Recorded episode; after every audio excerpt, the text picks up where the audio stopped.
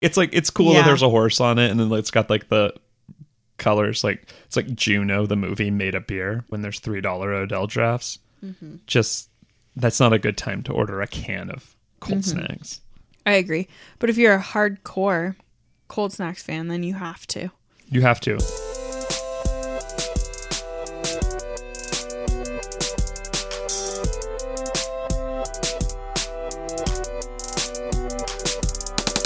This is the Off Five podcast. It's the podcast about the office. Welcome. I'm Addie. I'm Nathan.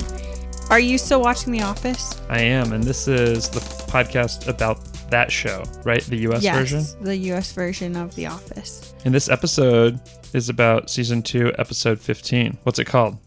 Boys and girls. You're right. In my notes, I put girls and boys.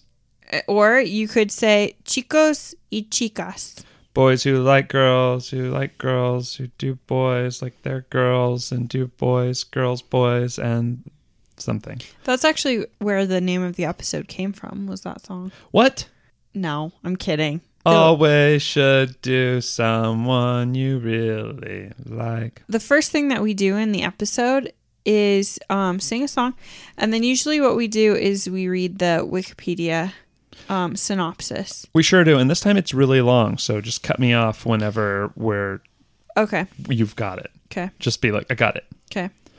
Jan Levinson leads the female Dunder Mifflin Got it. employees. Just Let's do a little more. in a woman in the workplace seminar. Miffed at being excluded, not Mifflined. Miffed at being excluded, Michael Scott conducts a competing men in the workplace seminar in the warehouse. Roy approaches Jim under the belief that Jim used to like Pam, and his equally irritated crew are forced to participate in Michael's shenanigans. Shenanigans, which culminates in Michael trying to drive a forklift and knocking down several shelves. We get it? Yeah, I got it. Um, but there is more. Okay, I'm gonna skip the second paragraph and say Jan urges Pam to take a corporate training program in graphic design in New York City when Pam reveals that she wanted to be a graphic designer, but Roy quashes the idea. Jim rebukes Pam for listening to Roy when he is clearly wrong and acting selfish. Oh, commentary Wow. which creates tension between them. Pam then tells Camera she's happy with her life now, and they do not even make her dream house in Scranton. She then breaks down and cries in front of the camera. Who wrote this? Did you edit this Wikipedia page before you read it on this podcast? It's like it's like super objective, and then it's like, and then Roy is a total jerk. Pam hurts her feelings because why did he say that even? Anyway, that's the episode. That was the weirdest Wikipedia synopsis I've ever heard. You know, I agree because it doesn't even start with the traditional. The Office follows the typical day in the life of Pam a Dunder Mifflin. Beesly does this, and the Jim Halpert does this. Yeah, yeah. It's just like goes right into rebuking. You know what? I hate to do this, but I'm going to go back to the middle paragraph because it says Michael's recklessness makes a complete mess of the warehouse while jeopardizing the employees' safety. Michael's plan to hold his own seminar backfire when the warehouse workers' gripe session leads to them deciding to form a union. Jan intimidates them into reconsidering, citing liquidation of the branch if it were to unionize.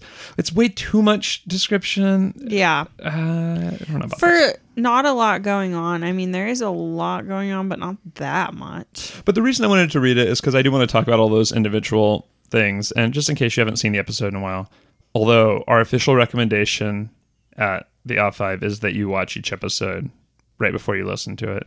But I know that some people have seen it a lot and they just want to be reminded of what was in this episode. Yeah. So that's, That's why true. we read it. Yeah. The specifics. I just feel like another episode description would have been able to get all that in one paragraph, just in less detail. Mm-hmm. Oh, well, anyway. I mean, so far Wikipedia hasn't steered us wrong, but Never. now I feel like it is. Yeah, at I- this last ditch moment. We're drowning in uncharted seas. So, great Scott. This is the production and trivia of this episode of The Office.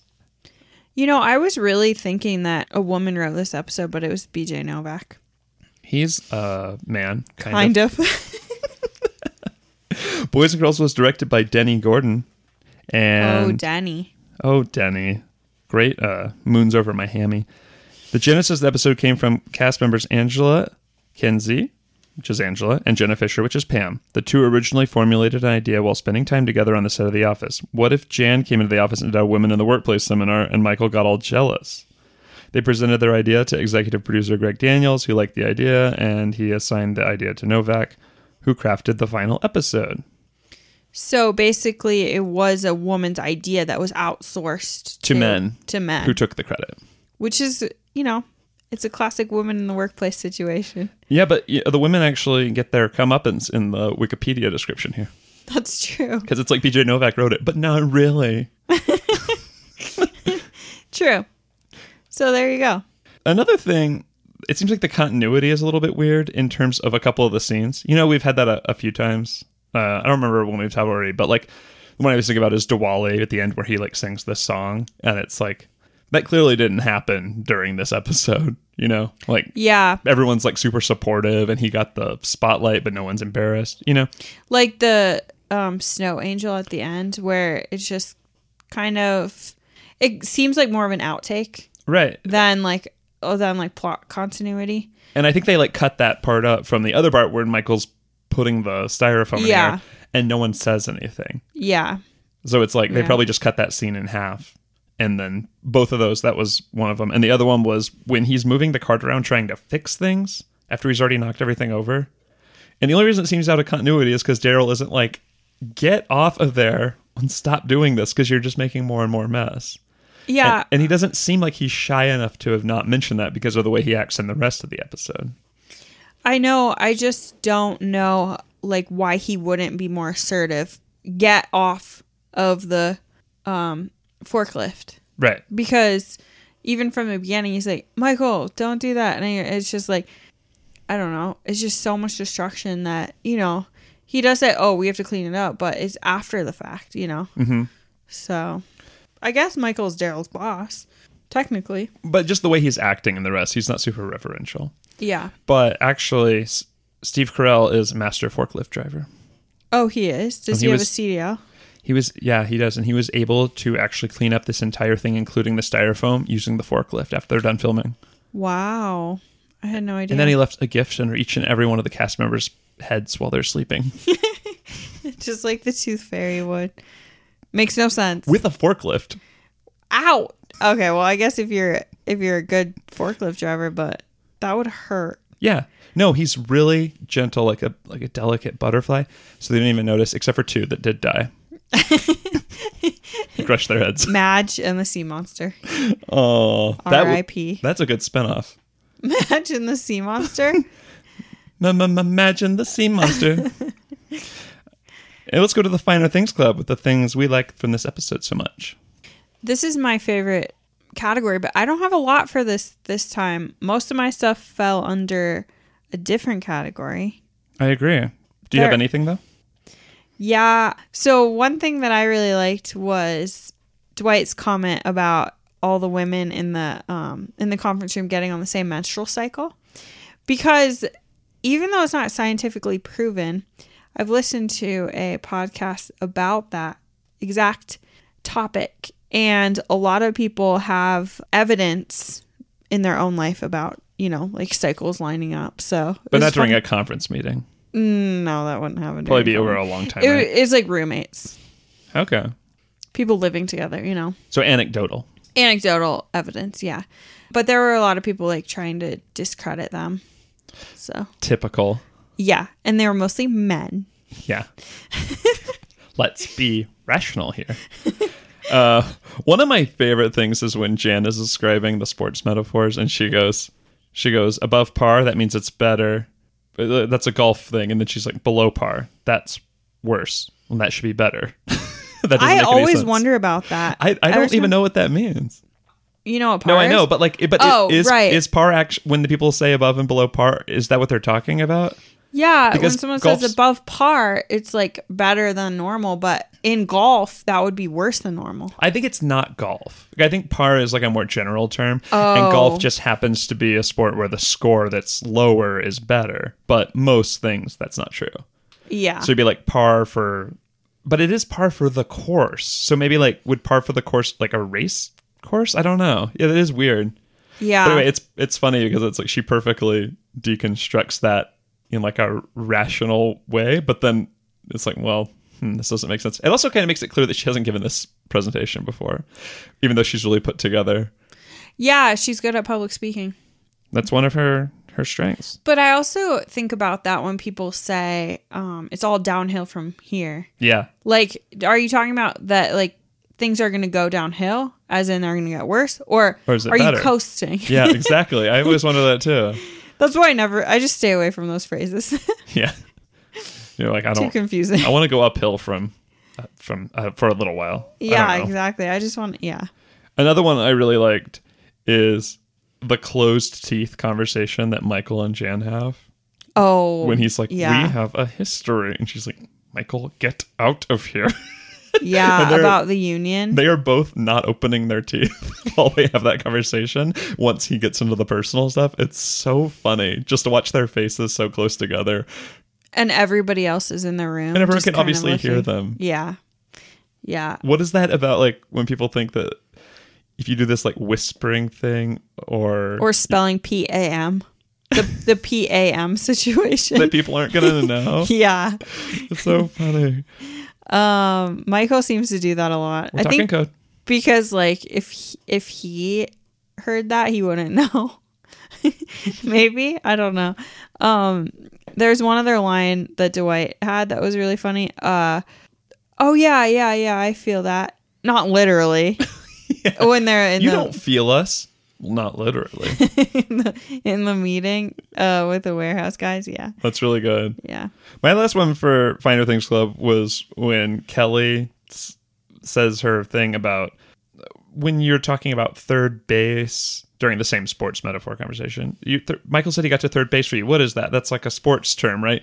And you think, oh man, she's so dumb. And then she turns and winks at the camera like she's just stirring up drama. She knows exactly what's up. I know, that's the real Kelly Kapoor. and she like put that together she's like this is a thing they're like oh women don't understand this stuff but obviously she understands that stuff and uh, and she's going to use it to her advantage to bring up something that would otherwise be inappropriate to bring up during a women's meeting Yeah, I thought it was kind of funny that she had all these sports metaphors and she's like a lot of pe- a lot of women want me to explain this, so I guess Yeah. I'm going to have to. it makes sense and actually one of the big things in this episode is during this conversation that jan is like let's put away this like stereotypical woman stuff and have a meeting about business and everyone keeps bringing it back there it's like they're talking about talking Like about Phyllis loves to talk about girl things. Yeah, girl things. And then he, Kelly wants to gossip about hookups, and Pam wants to talk about her house, and and Jan is so frustrated this entire conversation because she just wanted people to put on the put on the pantsuits and get on board. Yeah, it it reminds me of the third wave of feminism where there's somebody who's like, okay, this is what it's supposed to look like and you're supposed to fall in line with that and like we need to, you know, continue the cause and then everybody is like, but like I want to have kids and you're like, "Wait, you're not a feminist."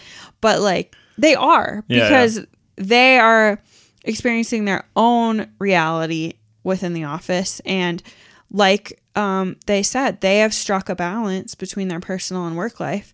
And the person who really hasn't is jan. As Pam's or uh, Phyllis said. yeah yeah. phyllis says well i think we've struck a balance. And so it's like i i don't know this is one of those examples of like why i really like the office because it's a commentary on that whole like movement. And then you have michael coming in being like jealous of it even though you know this is his world The Ally you know? McBeal woman, Yeah, she likes to call them. exactly yeah so yeah that was it was just like women in the workplace yeah, it's really funny to watch because in a way Jan is right that like that's why she was able to rise so quickly up the corporate ladder. But she's also it's also not accurate to say like, well, to be a real feminist you just have to be a man, yeah which is what they're all pushing back against. They all have different things that they want that are still perceived as feminine, but that's what they like. yeah They don't exactly have to pretend not to like that stuff. yeah they don't have to when when she says talk about your dreams it doesn't have to be something that is corporatized you know like that is like fits within the structure, you know. Yeah. Well, I guess what, what you're kind of saying is that what she wants for feminism is for people to the the women to get on board and fit in with the masculine corporate mm-hmm. structure. And the other way to address that is so maybe what the idea of what's corporate or which leadership is should change. And she is talking about Yeah. that in some ways. I, I don't know what her point is because the camera's not on her. Actually this goes right into our next section. We got to make sure youtube comes down to film this about the documentary. But there's a part where she's talking about how assertiveness is seen different in women than it is in men. But the you can hear it in the background but you don't hear where it goes because the scene has already moved out to where dwight and jim are talking Yeah, and I think that's purposeful because that is one thing that is brought up constantly like, oh, if you're assertive as a man, then you're a boss. If you're assertive as a woman, you're a bitch. And it's like, yeah okay, yeah, but it's way deeper than like it's Right. so much more than just like being assertive. Like you're not going to, you know, it doesn't mean that you have to put your other dreams aside of like doing art or having kids or, you mm-hmm. know, but at the same time like like you're having to I mean in Jan's case, she had to not have a family, you know, and well, She doesn't have on kids, does- thank yeah, God. Yeah, yeah, exactly. so it's like, and Angela's saying that because you know she doesn't, you know, have time to take care of kids because she's put her career first or whatever it is, and so it just reminds me so much of like that um whole like infighting of of the movement. and jan is pretending to have it all together but she's actually a really broken person. I think at this point in the show you'd probably be like well she probably got divorced because of her aspirations even though she said it was because of kids. But later on it's clear that she has like psychological problems that like would make it hard to hold a relationship together either way that's independent of how your behavior is in the workplace Yeah. And I think like um I wonder about the writer's direction with Jan because I think at this point like you said she would be considered, you know, pretty put together except for that one slip up and outside of Chili's. But other than that, you know, pretty put together. And then once you get into those like psychological, like deep psychological issues, it's like, what were they trying to say? Were they trying to say that, or were they just doing it for entertainment factor? You know? uh yeah i think it's all kind of tied in with the same reason she would go for michael Yeah. but Self destructive. I mean, she still has it more together than everyone else in the office does. And after she breaks up with Michael, she ends up like getting right back into being super successful again, which is what she values. Yeah. I- Yeah. I, uh the modern day woman, the Hillary Clinton woman, I like to call them, uh, have have to wear suits and they get criticized a lot for things that would be acceptable in a man. yeah. Like emails. Where's Jan's emails? Exactly. Why was she using her personal server for Dunder Mifflin business? Yeah. Why is she online shopping so much? And why is she wearing those skanky tights? what? Yeah. So when she says the what kind of you should dress for the job you want? Apparently, she she wants to be a whore. like, okay, wow. thanks angela.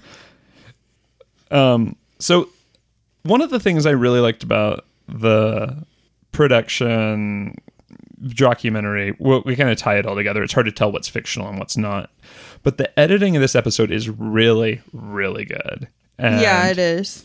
One of the examples I have of that is when Pam's saying, uh, I don't really know how much I get along with these women. Like, they're fine, but I think the person I get along best with is, and she doesn't really answer that, but the editing does, which cuts right to someone saying Jim really loud.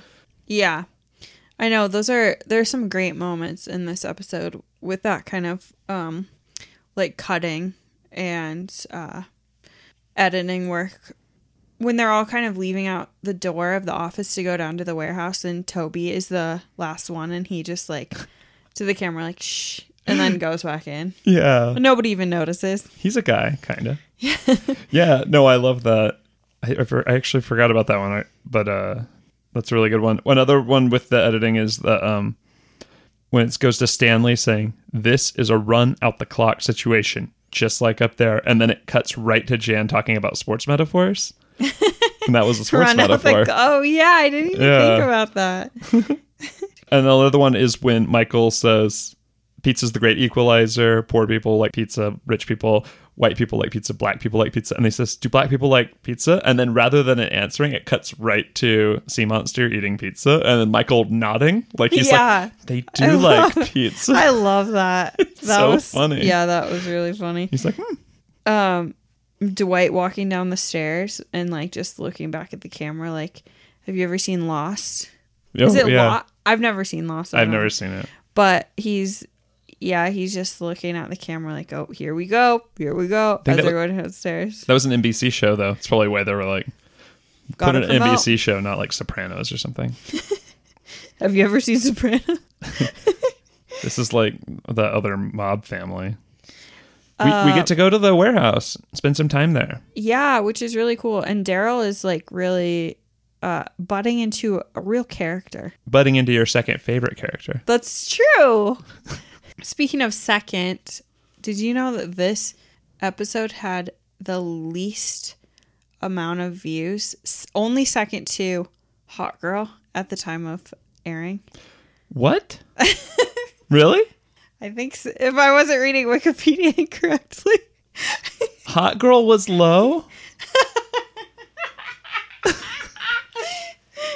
yeah. Well, that's too bad. Oh. Probably some sports game on. A lot of times women don't know when sports are happening at the same time as The Office, and neither do I. well, another one is when Michael is saying, Don't get hysterical. Let's be rational here. Oh, yeah. And then it edits right to him saying, Part of my job is knowing how to talk to women. and he's clearly doing what he thinks that is in the scene before. But it's a really good one uh. with editing. I mean, I guess that's kind of like typical office going to the cutaway, but in this one it's really good because it's not super specific about that moment. It's like him talking about his management style, and you just get to see him fail so hard at it. And then him to talk it up right afterward, and the editing is really good. That yeah, that's a classic office moment. There's like so many of those that the one I really like it's like later on, but it's when he's talking about, "Oh yeah, I've been hunting before. I had to kill it with a shovel. Why do you ask?" yeah. Yeah, he doesn't quite know what, what the relevance is, but the editor clearly does. oh, there's one other editing moment where you can kind of see Pam talking to Roy about going to graphic design school and you can't really hear what's going on, but you know that Roy is discouraging her and then kind of cuts to I think it might be just her interview mm-hmm. and then Jim kind of confronting her. So It's know. So that sequence is It's while Pam's talking about why you should give up on your dreams. And then it shows Roy talking to her. And he's like aggressive while he's talking to her. Yeah, he's it's not even like he's like, oh, that's cool, but maybe I don't know if like which you would imagine from what it sounded like he said. But it sounds like he's like, no way. like yeah, like grabbing the pamphlet. Like don't ever think about this. Yeah, yeah. Yeah. I'm putting this in the fire. I'm ripping it up. Like Paper shredder. like a villain in a Harry Potter type. Yeah. Yeah. And should we just go into characters? Yeah, sure. Roy's an interesting character, not like a really deep character, but he has a moment when they go down to the warehouse. Kevin warns Jim that Roy is probably going to come after him because of the Pam crush, and uh, and but he says he's got his back, which is actually nice for Kevin. But then it goes to Roy, and he's just like open about it, comes right up, isn't being like a secretive guy at all, and he says, "No, it's fine." And you're like, "Oh, okay, what a, what a good guy." Says that's fine, and then he says, "Pam's like blah blah blah all the time. I'm glad someone talks to her," and and then you're like, "Oh, okay." And then he does that. It's like it's it's interesting that they decided to start him on the best foot before they like ripped the rug out, and then had him get even worse as the episode went on. Yeah. I wonder who told Roy that Jim had a crush. Do you think it was Pam? Oh, I don't know. Question. Question: Who did that? Um, I don't know. It, it seems like it could have gotten around, right? Kelly Yeah. could have told someone. Yeah. They And told Michael two friends. Oh yeah, even Michael probably sent out an email Yeah, he was like, Well, we even like the same girl, some of us. to packaging at Dunder Mifflin instead of Packer. Uh, yeah, we, yeah, he brought it up just right there. Yeah, it seemed cool that he was doing that. Just because he was, you know, but it seemed he like he was also trying to play it off as cool.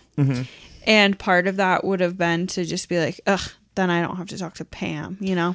And that kind of shows kind of a lack of engagement with Roy because he has so many different thoughts about Jim. Where he's like, he saw him dating Katy. Before that, he was like, "What are you gay?" And then Yeah. and then he's like, found out he crush. But then way later on, he's like, "Oh, I just thought he was gay or something." And it's like, you just really don't bother to remember anything about what's going on in Pam's life. Yeah. And then also when Pam finally breaks it off with him, he's like, oh, are you going to go, you know, to, to Jim? Mm-hmm. She's like, no. And he's like, I don't get you. It's like, okay, yeah, you really don't. Because you don't, she, yeah, he doesn't even know what's going on with other relationships that she has. Yeah, I guess at that point he's like realizing he's like, "Oh, you're a good guy." That's such a good scene though, where he's like, sh- she's like, blah blah blah. Whenever I come home, and then Jim's just like, "Yeah, yeah, I like talking to her too." Yeah, sad. And then Kevin pokes his head out, like getting the sweat off of his of his brow. Close one. Thanks, Kev. Yeah, should we talk about Jim? Yeah, Jim, Jim, Jim. Well, well, well, Jimothy. I don't actually have much for him, but he is a good guy, and He's a little condescending. but rightly so. It, it's weird because he's like he is kind of overstepping his bounds, but you can just tell he's so frustrated. It's basically like the same thing if like someone's making a decision that you really care about, that you would actually feel frustrated that they're not going to be happy because of a decision they're making, and not a selfish way at all. Like he, he doesn't get anything out of her going to art school. Yeah. It's like it's like Actually, the opposite. He would see her less. yeah, probably. yeah, but he would Yeah. be okay with that, which he is later too. Yeah, I just think that the part about oh, what are you going to be a receptionist here the whole your whole life? Mm-hmm. It's like okay, you're going to be a salesman here your whole life. He, well, he is overstepping his bounds when he says that, but she says, "I'm happy with my decisions," and he says, "Are you?" And she's clearly not.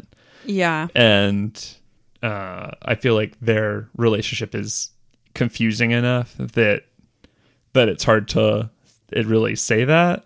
But if Pam had like a better friend that wasn't interested in her at all, they would say the same thing. That's true. It's just a friend thing to say. And Yeah. like if you had a friend that said stuff like that all the time, you're like, well, you should really be you know, getting more shifts. You seem like miserable, you know.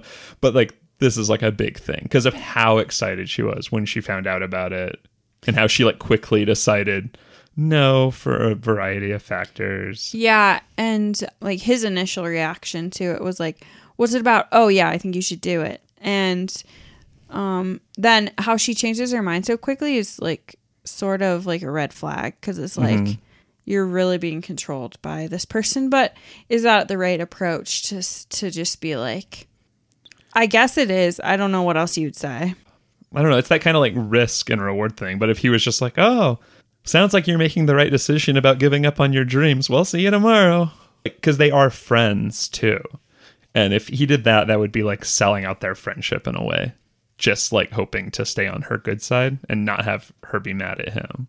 I think. Yeah. It's like if someone's like, with like dating like a, you know, a jerk or something to like, to just keep your mouth shut for like 10 years or whatever. Like, yeah. you know uh i don't know he, he does it's because he like got her enthusiasm first and her like man so it just really sounded like she had thought about it and there were a lot of cool things about it and then And and, then, he actually like- thinks she is good at art he's not Yeah. he might be blinded by love but he's not lying when he says that he thinks she's a great artist Yeah, and then like that added with what Roy had said earlier in the warehouse, you know, that you know, just that he it seems like she's kind of a bother to him, you know. mm-hmm. Oh, you're doing all the work. Thank God I don't have to listen to her. i know if roy was listening to himself he'd be like oh you're doing like half of the work of being her boyfriend mm-hmm. which is awesome The fluffer. And then he's like, not for long. I'm going to do none of it and then all of it. Yeah. Ugh. We have a section called You Never Expect You're the Murderer about being good or bad, which we put Jim and Michael in. But I was thinking about also putting Pam in there. And She's Yeah. never evil, but she's not always the best. No, but she's so easily manipulated. Like I feel like she's just the um she's just the product of whatever's going on around her. So you don't think Pam should be in there? Because later on, she is she's gonna have like a lot of agency and make she different decisions. a lot. So I don't lot know if more later on. I don't know. I feel like it's kind of sexist to put her in the like I don't easily know. manipulated file. And like, well, the thing is, so there's like four main characters easily, which is like Michael, Jim, and Pam, and Dwight. But I don't feel like Dwight really deserves to be in the. Are you are you a mur- You know, because he's just more of the like comedic relief or like instigator. he's Dwight. yeah. He's just all always Dwight. Mm-hmm. He doesn't really exist on the good and bad spectrum. It's really more he exists on like the nice to mean spectrum, but he doesn't really, you know, he seems to have his own morality. So it's hard to like evaluate him in that way. And a lot of times the decisions he makes have no relationship to to being good or bad. Yeah, I would like to put Pam in there, especially for later on. I think like I always feel like um, Pam is better off as a character being like she is in the first few seasons without agency, which I feel like is a bad thing to say because later on she just isn't to me like Pam anymore. It's like she's like a whole new character and maybe we're just seeing her growth, which is really cool, but at the same time it doesn't give the same Is- dynamic. I'd like to have her in this section for season three and maybe four a lot. I know what you're saying. Once she has all of her like romantic needs met, the things she sticks her neck out for are not super rewarding for the audience because it's like art or I want to be the office manager, I want to be sales, and like it's cool, but no one really cares what she like because she's not really good at anything. Yeah, and I don't know if that is a fault of like the early seasons not giving her the agency in terms of other things besides her relationships, um, which she doesn't even have agency in. In a way, she has like the most agency though, be- because She could choose Roy just wants to marry wants. Jim or Pam. Yeah, she just wants Roy just wants to marry Pam, kind of, and Jim like has to decide what he's doing, but he can't really have any influence on what she's doing. Like she has all of the power, but she doesn't use it. She's, you know, when Ryan talks about Jim eating the same ham and cheese sandwich every day, that's kind of how Pam is. Like a lot of the people in the office don't want things to change, and it's why when Michael or Dwight or whatever romantic entanglement is like making things change is like where all the drama comes from because you kind of get the sense that they'd all be happy just staying in their lane forever And if that's I think changed. that's another reason that I love this show is that it's so comforting. And so when things do change, like they try to write Pam as a different character than she was, mm-hmm. it's like this isn't the same show. It's not mm-hmm. it doesn't make me feel good because she's not predictable in the same way, you know? Yeah. Well, and Pam's talking about her dream house of the terrace, but then she's also got her artistic dreams. But she doesn't get a terrace. It's No. like she's really conflicted with giving up on it now, but she also doesn't get one. She moves into She gets that Jim's- weird creepy Clown. clown picture. And a garage. a that- garage that has great lighting if you keep the door open And if you don't have like a ton of stuff to store in or a there. car, you know, like any Yeah. hobbies at all. But you should be okay with not getting exactly what you wanted when you were a kid. And it's like, yeah, but you should also be happy at the same time, not like trying to convince yourself that you're happy because you didn't get what you wanted. That's not the same thing as being happy not getting what you wanted because you're happy, right? But he she does that really explicitly in this one where she's like, uh, a husband that I love, Roy. It's like, oh, good. Yeah. Yeah. It's like she's forcing herself to be okay with the path that she's chosen or that she thinks she's chosen because she's too scared to try for anything else. Such a weird way to say that, though. Yeah. A husband that I love, Roy. Roy, instead of being like, to marry Roy and then we'll be happy. and even Phyllis picks up on Or no, wait. Phyllis doesn't pick up on it. She just smiles. Uh huh. It's like, She loves girl talk. it's so weird. But apparently she's shushing Roy at home. Yeah, right. I don't believe that. I know. Not I our think, little Pamster. No, I think um Roy really loves to play up those stereotypes of like, uh, she talks so much, like she's always shushing me, like and it's just to fit in with the guys. They're like, like our, our girlfriends suck, and she's like, yeah, me too. Which he does a lot more smoother than Michael. She totally rolled her eyes when I told her to give up on her dreams. yeah. What the? But that's what they are, just dreams. They're just dreams. That's the great thing about dreams is when you go to bed, you can have a different dream where you're married to Roy. It sucks. What do you think about Michael this episode? Well, he has a lot of chest hair. Hasselhoff. Yeah. He has four buttons undone. Yeah. That is too many buttons. One button, that's the the tie one. Do you Two that- buttons, that's okay. Yeah. Three, that's No. crazy. But then Four. four buttons, that's like it's like halfway down his chest. Nobody does that. Does that sweater come in a V-neck? Yeah, you can tell he's recovered from his uh, his forty year old virgin waxing. oh yeah. Oh man. Yeah, Michael, he like is basically the driving force behind the warehouse trying to unionize. He's just allowing them. It seemed like it was bubbling up already. It was definitely bubbling. He just gave They them a voice. Yeah, they never had like a moment to sit down and talk about it. hmm My um workplace just unionized this past week. Oh, cool. Yeah. I guess they like submitted a request to the NLRB, which was controlled by Trump. And so, So he was everyone down with that. even more mad about them not recognizing the union. So they withdrew the the request for review. Oh, And now it's a union. oh, okay, cool. Yeah. I don't know what that means. We'll keep you updated. Better benefits, Yeah. I mean, I already have great benefits, so I don't know.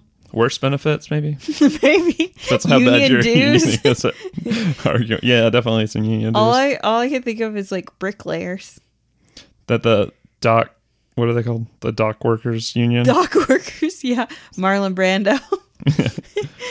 well, so Michael's trying to be supportive, but he really just wants to be the center of attention yeah. uh, with the women. And when he says, "You've come a long way, baby," the Virginia Slim slogan, uh, and he doesn't he doesn't want him to go too far. But when he s- says things like, uh, "Like it's really cool that Darryl's the foreman and not Roy," or when he s- puts up a long division problem on the whiteboard and says, "In case we have a Goodwill Hunting type situation." like he assumes everyone down there cannot do long division. Impossible. Or like when Jan comes down there and says, You can direct your questions towards Michael and he's right behind the mop. He's hiding behind a mop. Oh man. Classic Michael. And then, uh, when he's doing this the gripe session and they start getting into the financials and healthcare and stuff that people like really need to live, and he's like, nah, the the problem is the chicks, and we just gotta blame them on the guys and and girls episode. Yeah, and then Madge is like, Should I leave? Oh yeah. What do you think happened to Madge? Question. Madge. You mean where did she go? Why didn't she just go upstairs and join Jan? Probably just went home. That'd be better. I would have gone to poor Richards. Yeah. She's the only woman in the warehouse. That's pretty badass. You know, what I was thinking. I was listening to one of our other episodes. Maybe we shouldn't call her Pudge every time. but that's just how I remember her name. And Sea. Monster is actually Lonnie. Lonnie. Lonnie, we always call him Sea Monster because because he says you want to take a swim with the sea monster. That's because he gave himself that. Magic didn't go. You can just call me Pudge or whatever. Pudge. oh, poor Madge. Uh, okay, well, one last thing about Darryl. His face at the end of the episode when he just looks so over. sad. Yeah. So sad. And he Like says his cry. biggest fear is that someone would distract us. someone would distract us from keeping us from getting our shipments out on time. yeah. Oh, man. And he thinks that Michael gets paid a lot more than him, although we'll find out later that's not quite true in your favorite episode, yeah. the negotiation. Yeah, I can't wait. Some mofo's got to hear about this. Um, Sea Monster has some great lines. My favorite is, "Damn it, Michael!" Michael throwing a box. it's so. It's, I, I just I feel that I feel that expression. That Yeah. We're the ones that got to clean that up. Yeah. Um, that, that's a good question, Hasselhoff. I don't know. It's, it's a good line to call him out on that, but it's not great. It's a little outdated. That's true. It's it's before our time. Angela has some some good lines in this episode, Yeah. Healthiest relationship of her life. and then at during that time they're playing a scene of her not acknowledging Dwight Yeah. as they walk into the break room. And she's a professional woman, the head of accounting, which I don't think they've said before. No, I don't think so either. I know they say that a lot later when it's like she's the department head, but mm-hmm. is Oscar in this episode at all? No, he's not. I don't even think I saw him. He definitely didn't say anything. I don't think he was down in the warehouse. Maybe him and Toby and Madge went to Poor Richards.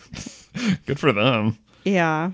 Um, oh, and Meredith. Meredith says, "Hi, I'm Meredith, and I'm a good at supplier relations." so, and then she says that in five years, her main goal in a professional workplace is to be five years sober.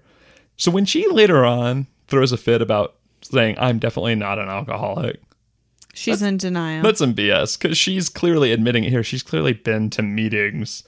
And that's her number one goal when someone asks, "What's your four- professional goal?" Four and a half. four and a half. She still wants to drink. She's not done. Yeah, that's a classic, classic one in your last hurrah. Yeah.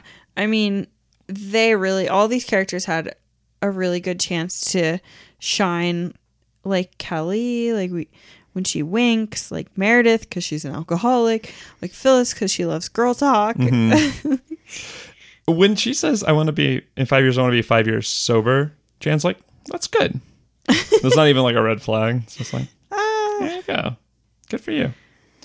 And love Ryan's like can't turn off his brain. He's like, maybe we should just be more efficient and try to get this done. And everyone's also like, no, no, no, you're now you're overachieving. Finally, you know. Um, and Kelly, I don't want to be one of those people schlepping around in a S- in a Minivan, I want an SUV. with three rows of seats. Yeah, everyone's so bad at reading Jan's intention. Yeah. They can't even tell what you're kind of supposed to be saying during a meeting like this. Like, I mean, that's kind of obvious to me that she's looking for somebody to be like in the professional training Mm-hmm. realm, you know. I feel like if this was if this were real life, everyone would be totally trying to suck up to her like what's your professional goal in 5 years? Well, I'd like to, you know, get like move up blah blah blah blah like, Yeah. you know. Instead of like I want a terrace. right.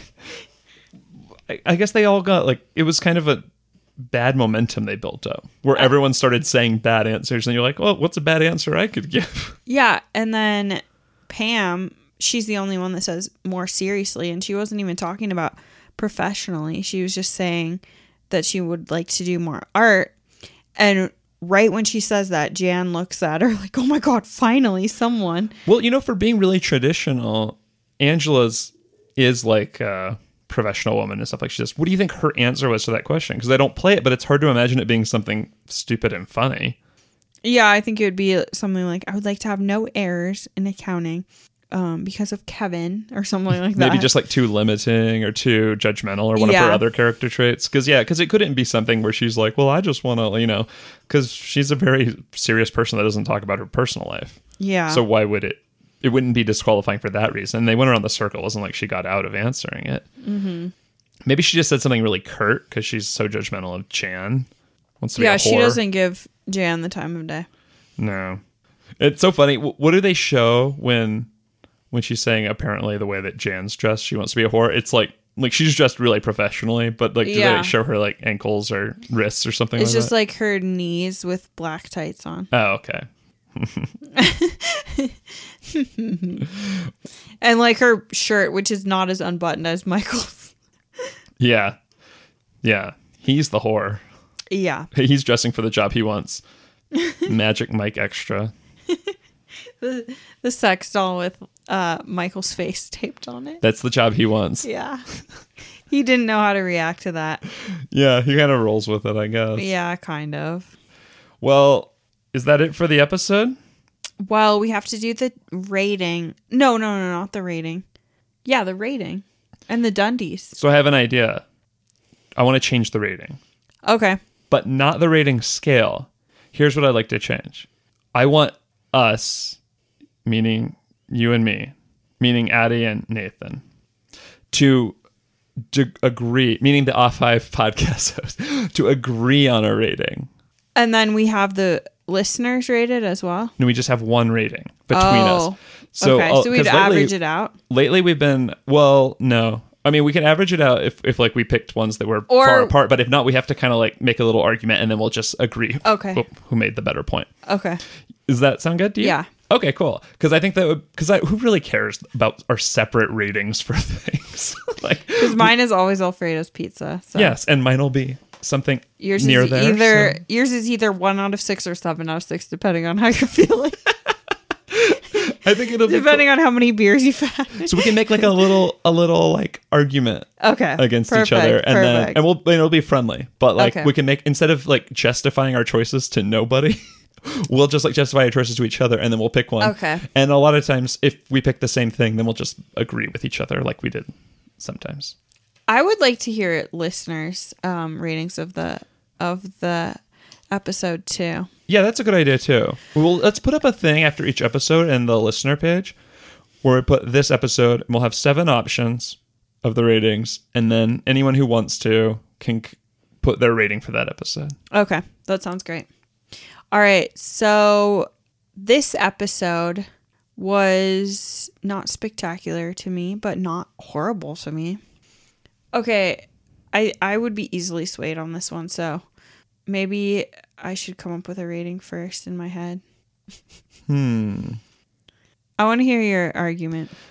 You know, I don't remember this episode that fondly, but I'm gonna go for five out of six beach day because, or five out of seven, because I just laughed a lot during this episode, and I'm expecting yours will be a little bit lower because you didn't laugh as many times as I did. But I just think there's so many moments in it that are really funny, like the Kelly wink at the camera and stuff when she makes it more uncomfortable. But I don't know. I like when I think about this episode, I don't really think of this as a good one. You know, when I think whenever I see boys and girls, I'm thinking more of like women's, Women's appreciation. appreciation, yeah, where I they're at the love. mall. Yeah, I love that episode. But I still really liked watching this one. What, what would you give it? What's your instinct? Um, I would also probably give it. I would actually give it. Oh, it's so hard to not do Alfredo's Pizza Cafe because I want to give it a little stitches, but I feel like that's too harsh because I was watching like season eight this weekend, and I was like, all right, now I know what one through three will be given to, and so it has to be that. It has to be at least four out of seven. So yeah, I will. I will agree with you on beach day. Okay. Yeah. Okay, cool. Yeah, I think Um, your argument was fair. It's not something that I would think. Oh, boys and girls is one of my favorites. Like I do think of women's appreciation more, but there were some great moments in it. Great editing that I didn't even think about before Yeah. we talked about it. Like the editing re- was really great, and character development. We get to see the warehouse, which you know Darryl's my second favorite character. So The editing's fantastic, and I really like. You know, I I keep every time we're talking about one of these little episodes, and it's like, oh, well, this episode was kind of a slight episode, but I, you know, like the stuff with Roy and Pam is almost like some of the most damning stuff that's happened. Because Roy's not like a like a cheater or like you know like like a lot of movies go there like wedding singer and you know like oh it's like well oh isn't he a nice guy? Yeah he's super nice and he's well off and he takes great care of her but he's also a cheater. And then you're like well f- him. You know this one it's like it's more subtle than that which i appreciate but that like crushing your dreams thing is a big deal. Yeah, it's like and the editing is what is what is damning about it because you don't even hear their conversation, but you don't need to because it's so forceful and it's a red flag. I mean, it's like pretty intense like uh, isolation, controlling, manipulation, you know. I like almost teared up when Pam started crying I while she was talking about giving up on her dreams. I know the terrace. And it's her terrace dream is so dumb, but like just the fact that she feels like she has to give it up for some some person who just says that she shouldn't have her dreams. But I think the saddest part is that she doesn't even at this point necessarily fully want to recognize that it is Roy that is making her give up her dreams. Mm-hmm. She's still taking responsibility for the fact that yeah, it is stupid. Like I don't need this. Like they don't even make houses in Scranton. Like she's still making excuses for him. Yeah. And it's probably because she feels embarrassed that she's going to She spend her life with someone that doesn't respect her as much. Yeah, she So- doesn't because she doesn't have the self confidence that she feels like she deserves respect. Yeah. But She has two dreams. She has a dream she made when she was a kid based Terrorist. on nothing, based on mm-hmm. this book that's impractical because it's not available there. And honestly, if you like went to like buy a house just for that, you'd have to like probably spend a ton of money and it would be stupid, you know. And that's and that's what she's recognizing. But she has another dream that comes from her love of art, which is like more recent, like probably, you know, she still has, and it's like maybe not some book she read, and is practical because she was just offered a position to go do it. And it's not any of those things that she was discounting her childhood dream for, but instead she's relating them. It's a totally misinterpreted analogy and that she's using as a defense mechanism. So it's not about the terrace. It's about this art thing which just happened. which is really sad because because Dunder Mifflin is bleak enough. Like she doesn't have really an opportunity to grow in her job and or her relationship, and so I- I don't know. It just kind of shocks me that you wouldn't look for an opportunity to grow and go for it, regardless of what anyone's opinion would be. You know, I think like what makes you a healthy human is that you're willing to grow in your career and and your relationships and mm-hmm. so like someone offers you like basically hands you this like opportunity Yeah. and you're just saying no i can't it's not practical And also, it's not like Jim said, Hey, you're good at drawing. You should quit your job. Pam brought it up when she was asked about her five year plan. She didn't have to do that. She could have said, My five year plan is being a secretary. And Jim doesn't know that. But that wasn't the question. Jan said, Where do you see yourself in five years? And Pam said, This house thing. But more seriously, this other thing.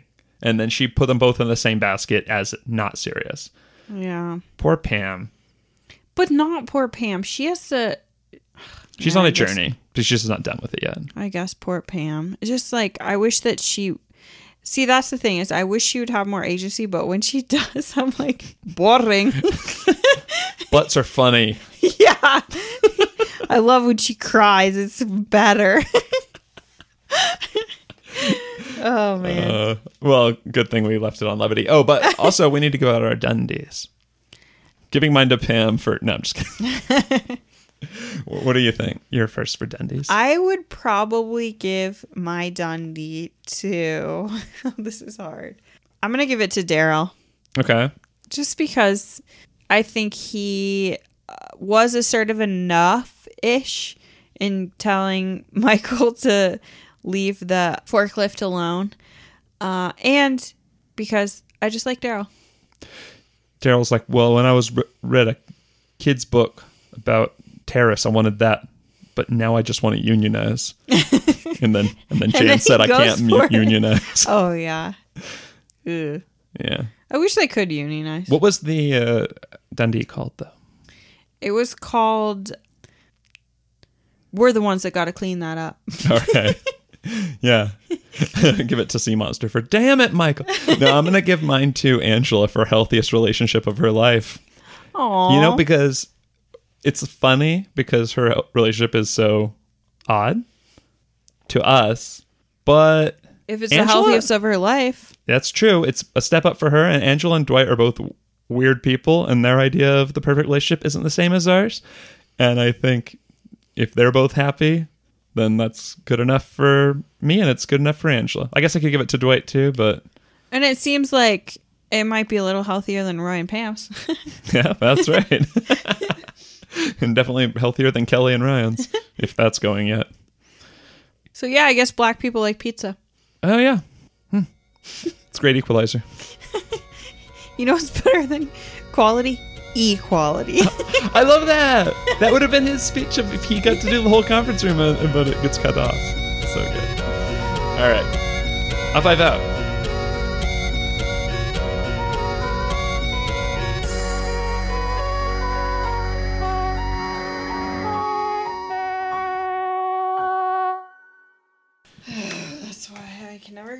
Fish. Seriously, when fishing line gets tangled, you just like cut it and I'm just and like, go okay, to bye. and go away. Yeah. We're done. I can buy fish at the store.